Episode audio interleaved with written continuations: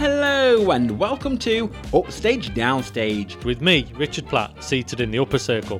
and me, Stephen Rees, uh, seated in a cheap seat. This is the Theatre Podcast, where we discuss productions we've seen, things we've liked and may not have liked, giving our complete unprofessional and non biased opinions. So grab a brew, take a seat, and let's raise that curtain.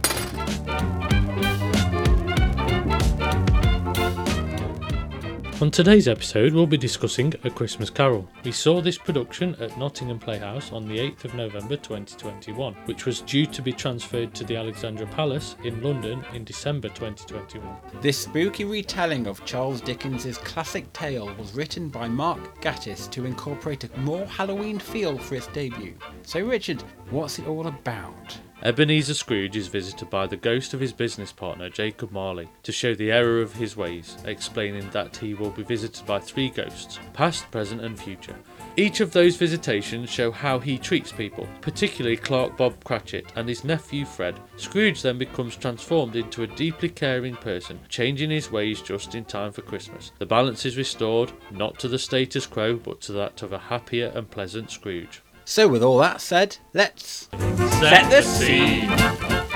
So, Richard, what are our first impressions of the set and the layout of this Christmas Carol? Well, as you walked into Nottingham Playhouse, you really were drawn into A Christmas Carol and Scrooge's office, where you're just surrounded by filing cabinets, paperwork, books. You just felt sucked into a Dickens era production. It was, I thought the set was really well utilised, to be honest. I've seen A Christmas Carol several times now, but I, I don't think I've ever seen it done like this. You've always seen the streets, uh, you know, on like scene, a typical Dickens street scene. street scene, but this was inside the actual Scrooge's firm, Yeah. really, and, and it's just a nice take. I, I think as well it. it wasn't for me it's all about setting the scene where you're basically creating a feeling where nothing is perfect. Everything is haphazard and that's how the real world is. You know nothing is symmetrical nothing and that's how very much what the set you walked into. You really felt like there was towering blocks of filing cabinets. You were oppressed by paperwork and finances and documents. Which I think is very apt for the character of Scrooge, which Mm, definitely. I think Mark Gatiss has particularly focused on. You know, you see all those filing cabinets, one stacked on top of the other, going so high straight up to the lights above on several of these podiums and, and things that they got. I don't even know if podium's the right word, but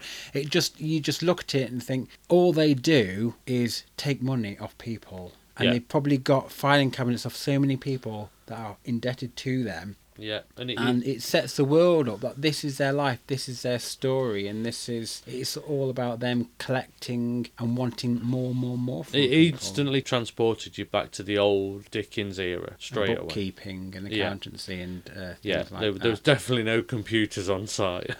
Everything had Mm. to be stored on physical records, and it was very obvious. and to one side, which would be stage right, is that correct, Richard? Where the, um, I mean, I'm telling you where it Stage is, and you left. Don't even know where I'm looking Just at. stage left. No, well, you, you think I I'm think talking about so. that, but I'm not. He's There's talking a- stage right then. There we go. at stage right, there's a tiny little fire that they had Yeah. A little coal fire which they utilised to keep the office warm and there was those bells Yeah. just to ring just when the doors were opening really and onto the stage left which i think rich is talking I- about I- I now think I'm eager to talk about. eager about this one was uh, Well- a scaffold pole which, The only criticism I have is you walked into the production where you'd got this very Dickens era production to then on stage left was a scaffolding erection which was not very Dickens contemporary in any way they were probably still building it when we went to see it, It felt like there'd been a problem in the actual theatre where they were propping up some sort of subsistence or something in the in the venue. part of the wall came down. Yeah, because they'd chosen to use modern day scaffolding to depict another area of the stage rather than using a wooden constructed scaffolding or something which would have been more in keeping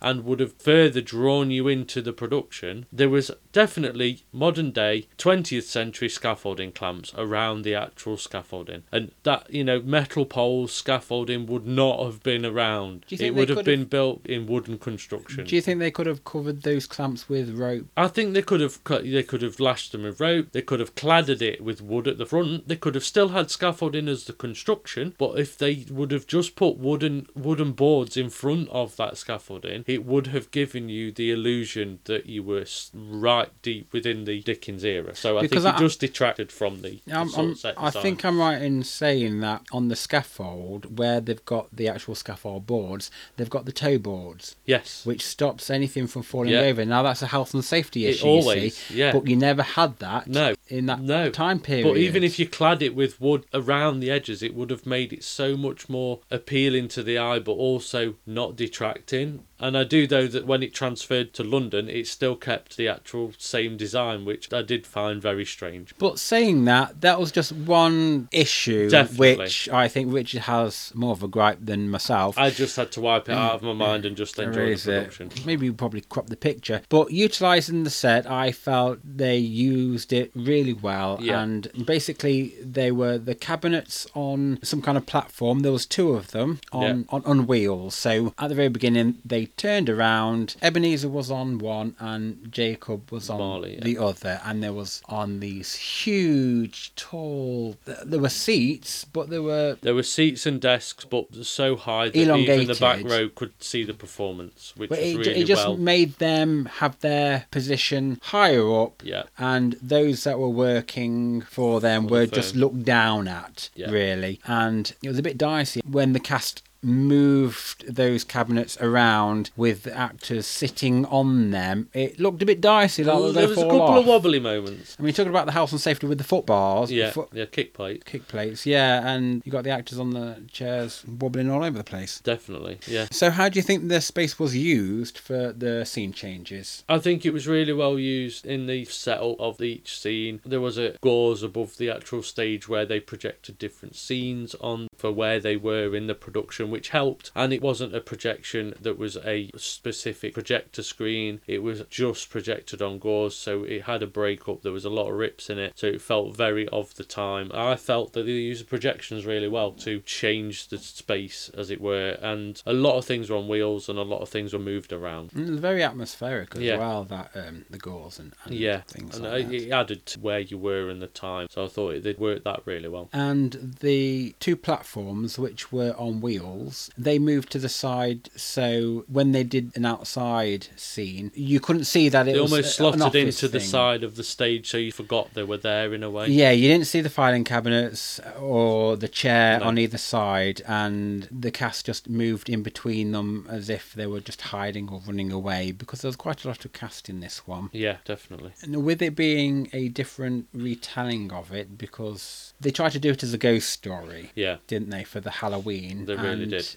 How do you think that worked? Because I actually I enjoyed it for what it was. It felt more spooky. At the end I of the- knew where they were going, I but mean- obviously with Mark Gatiss being involved, you knew because of his like League of Gentlemen background and things like that that he does like to go on the macabre and the, the spookiness of it. So Yeah, and I mean, uh, my experience of doing Christmas Carol is it is a ghost story. It should never be a happy, jolly performance, and there are inclinations of it where they've tried to make it happy and jolly, and that just doesn't work. I mean, you know, there are good interpretations, there's bad interpretations, and I think people forget that the core of it is a ghost story. And I think the writing was good, and it felt very within that creaky door ghost story. So yes, they got the mood right, and you felt drawn into that feel. The stage was designed by Paul Willis. So shout out to him. Yeah, I think he did a really good job in taking us back to an era, apart from the scaffolding. But that's all I'll be saying anymore on that. No. Now, was this well directed, do you think? And the director was Adam Penford. And I have to say that for the most part, yes, it was. Yeah, You Utilize the stage well in between the transitions of the scenes and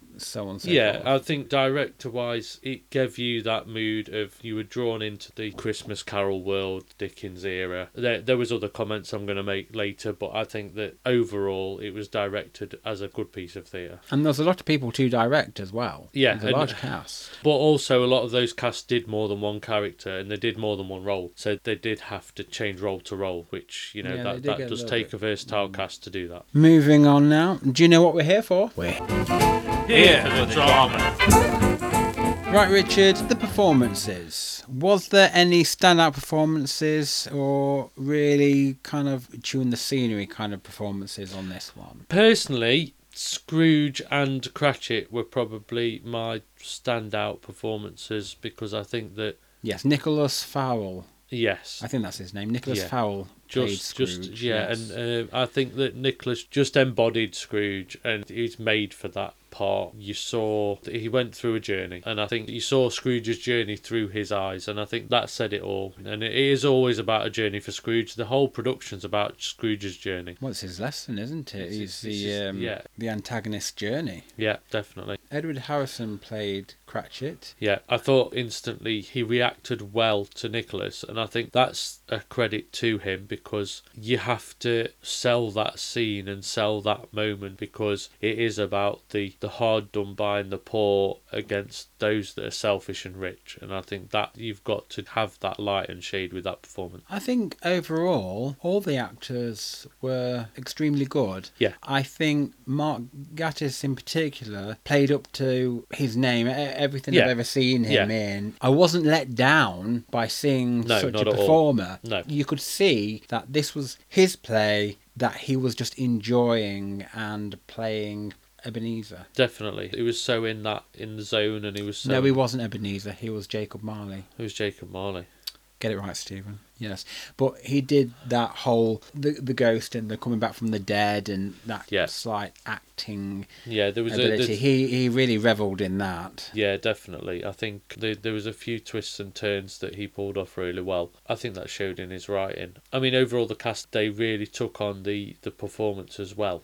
The costumes. We don't normally talk about the costumes, although this was a period piece. I th- feel we ought to. Yeah, totally agree. I feel overall they were okay. Yeah, I would only use okay. I think there was a few missteps where some costumes could have been bigger. For example, the Ghost of Christmas Past. Oh, I knew you were going to bring that one Uh, up. Well, you know, it may be on my mind. I think the Ghost of Christmas Past just wasn't ethereal enough. It was the costume that just didn't create that sense of otherworldly ghost like performance. The entrance of the ghost was brilliant, but I felt that the costume just let it down a little by not having enough material, not having enough ghost like material. It just felt very flat because there was no smoke machine to back it up. The Ghost of Christmas Past is a ghost that is almost otherworldly, calm. It's just pointing out the past. The ghost is just pointing out what happened to remind Scrooge of what they went through. And I think it just had a little lackluster moment where you didn't felt like you were being taken on a journey. And also, some of the costumes were just too clean and too pristine. Everything was clean. And, and- Perhaps in Dickens's day they had the laundrette. well, exactly. And I think Perhaps that they had dry cleaning. Yeah, and I think they're the things that I always find in period pieces where you create such a set and a scene that is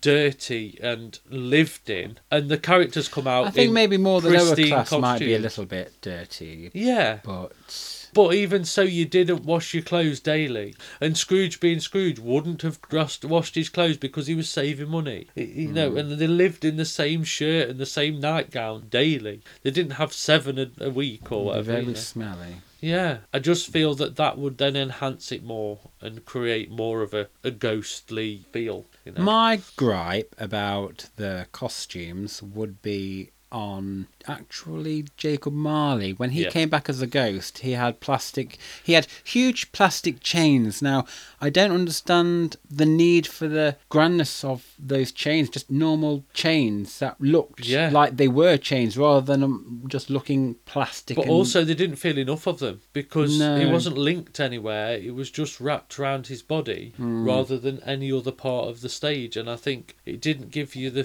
the sense of oppression from all the chains and what those chains symbolised. You know, those chains are meant to symbolise all the people that have pulled him down through the years because he is now a ghost. You know, and I think that it just didn't enhance that. It, it mm. felt a little flat because there was no sound effects to enhance the fact that he was wearing chains, and because he was wearing plastic chains, there was no natural noise from those chains to give you that effect. Mm. maybe when you pass on, there's no weight. But you potentially, yeah. There's no weight of the chain. But then in the script, it's about the chains weighing you down and dragging you mm. down into to the bad depths of life. Now we come on to props, personal props, moving props, all those Yeah. kind of property kind of Property props, props. Property props. Were they used well? What kind of props did they use? I think some were used well. I think there were scenes that were re- really well done on Scrooge's bed, where the ghost of Christmas Past appeared out of nowhere, and that was a bit of stagecraft that worked really well. There was a lot of misdirection. There was other times where I think more props were needed. The ghost of Christmas Present, where you expect a feast and a a performance, and the ghost of Christmas Present entered for the first entry, and also with costume, just didn't feel like he was different to any other performer on stage. And I think it's such a misstep when you're meant to look like you're part of, you are otherworldly. And I think they just missed a trick when those moments should be otherworldly. But Ghost of Christmas Present is meant to be laden with fruit, vegetables, all the things that nobody can afford. And it just felt like he had none of that. He was brought out on the throne almost like we were at a dress rehearsal. And I felt like he was wearing parts of the costume, but not all of it. There was a missing, something missing. Yeah, I it did feel a little bit odd, or not not necessarily odd, but a little bit under. I wasn't blown away by it. Yeah.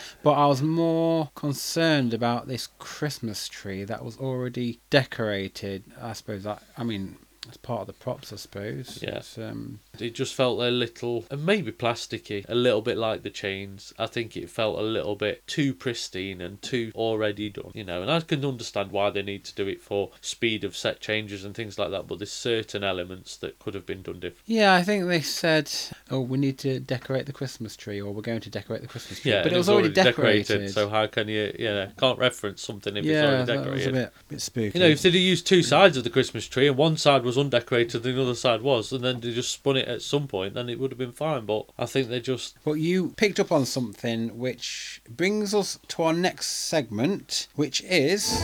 What the tech is this? Now, Richard, technically speaking, you recently talked about um, the bed yeah, uh, with. Um, it had a rail. yeah, all the way It had around. a rail all the way Yeah. around on the tech.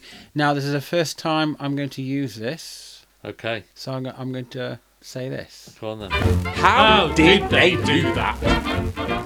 Because I want to know how they managed to open the curtain without people opening the curtain to give this ghostly impression that a ghost opened. You it. mean where it magically opened? At one yes, point? that's exactly Yeah. where I'm going with this. Well, there's uh, there's a few moments where they they actually had pulleys on the actual curtains that could open the curtains magically from just simple motors at the back, but they did it really Like, cleverly. Fish wire. Yeah, it would it would have been fish wire or, or the sort of curtain curtain string that it would have just done it. So I Um, was lucky, lucky what you're watching. I could not see anything. Very cleverly was, done, you know, and also there was um, was goggly eyed. there was a false bottom in the bed where the um, where Ghost of Christmas Past was was hiding. hiding. I thought there And, was. but it was done really cleverly where the angles on stage were done in such a way where the bed was positioned so you couldn't actually see what was happening. And I think that was really cleverly done. And it made it feel like a ghost had actually appeared out of nowhere. So I,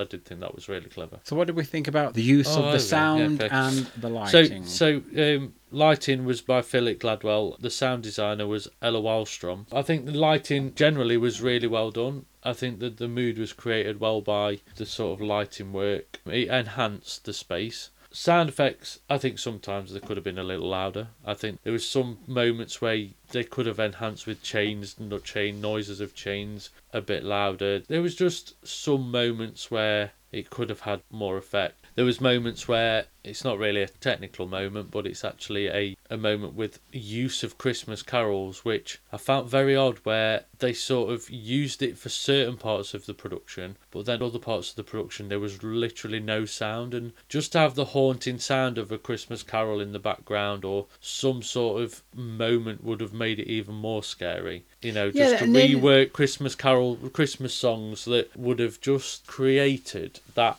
feeling of depth, and I think that's what it felt like it lacked. It almost turned into a musical in one particular Yeah, moment. but out of the blue. Yeah, and I think it didn't feel didn't feel right. It didn't feel it, placed fitting right. for this Halloween spooky version. Yeah, it didn't draw you into that sort of spookiness and. I thought it was very atmospheric. The lighting and the sound and I think in the projections as well, they work really well to sort of draw you into the whole piece. Oh, and also what we must talk about is how they used the ghosts. Now, um, they used these kind of sheets on sticks that we saw go into the audience. Well, they were they started from the audience and they went through onto the stage. Yeah, Now, I quite like them because it sort of drew, drew your attention away from the stage and to look around and uh, yeah, I like I liked the the idea and I liked what they did with them, but I did feel that lighting wise they missed a trick where they didn't have any lights in them.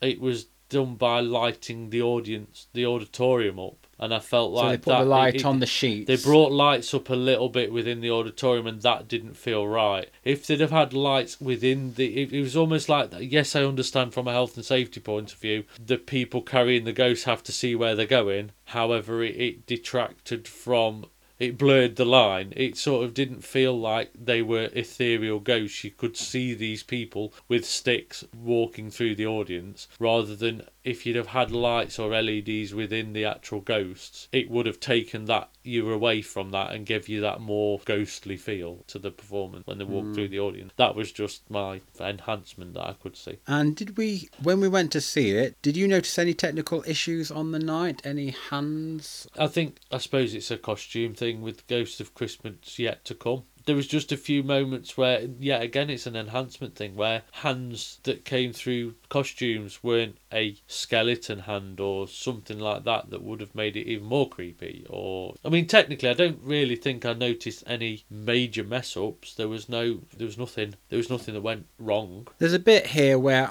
it's going to have to be put into a different category because I don't know what you'd call this. It probably needs its own category, but it's just so odd. There's a scene where one particular character goes out to get some warmth under the scaffolding or next to it, Yeah, my favourite. and there's a stuff. character above just dropping notes on top of them, yeah. or or bits of snow falling down. Yeah, and it did. It was very. You It was odd. Didn't Like, know, what was the point? We didn't What- understand the point because it was not really referenced No. either. We didn't know if it was snow or it was notes. It was very difficult to understand that. Yeah, very, very odd. Now for our ratings, as we say.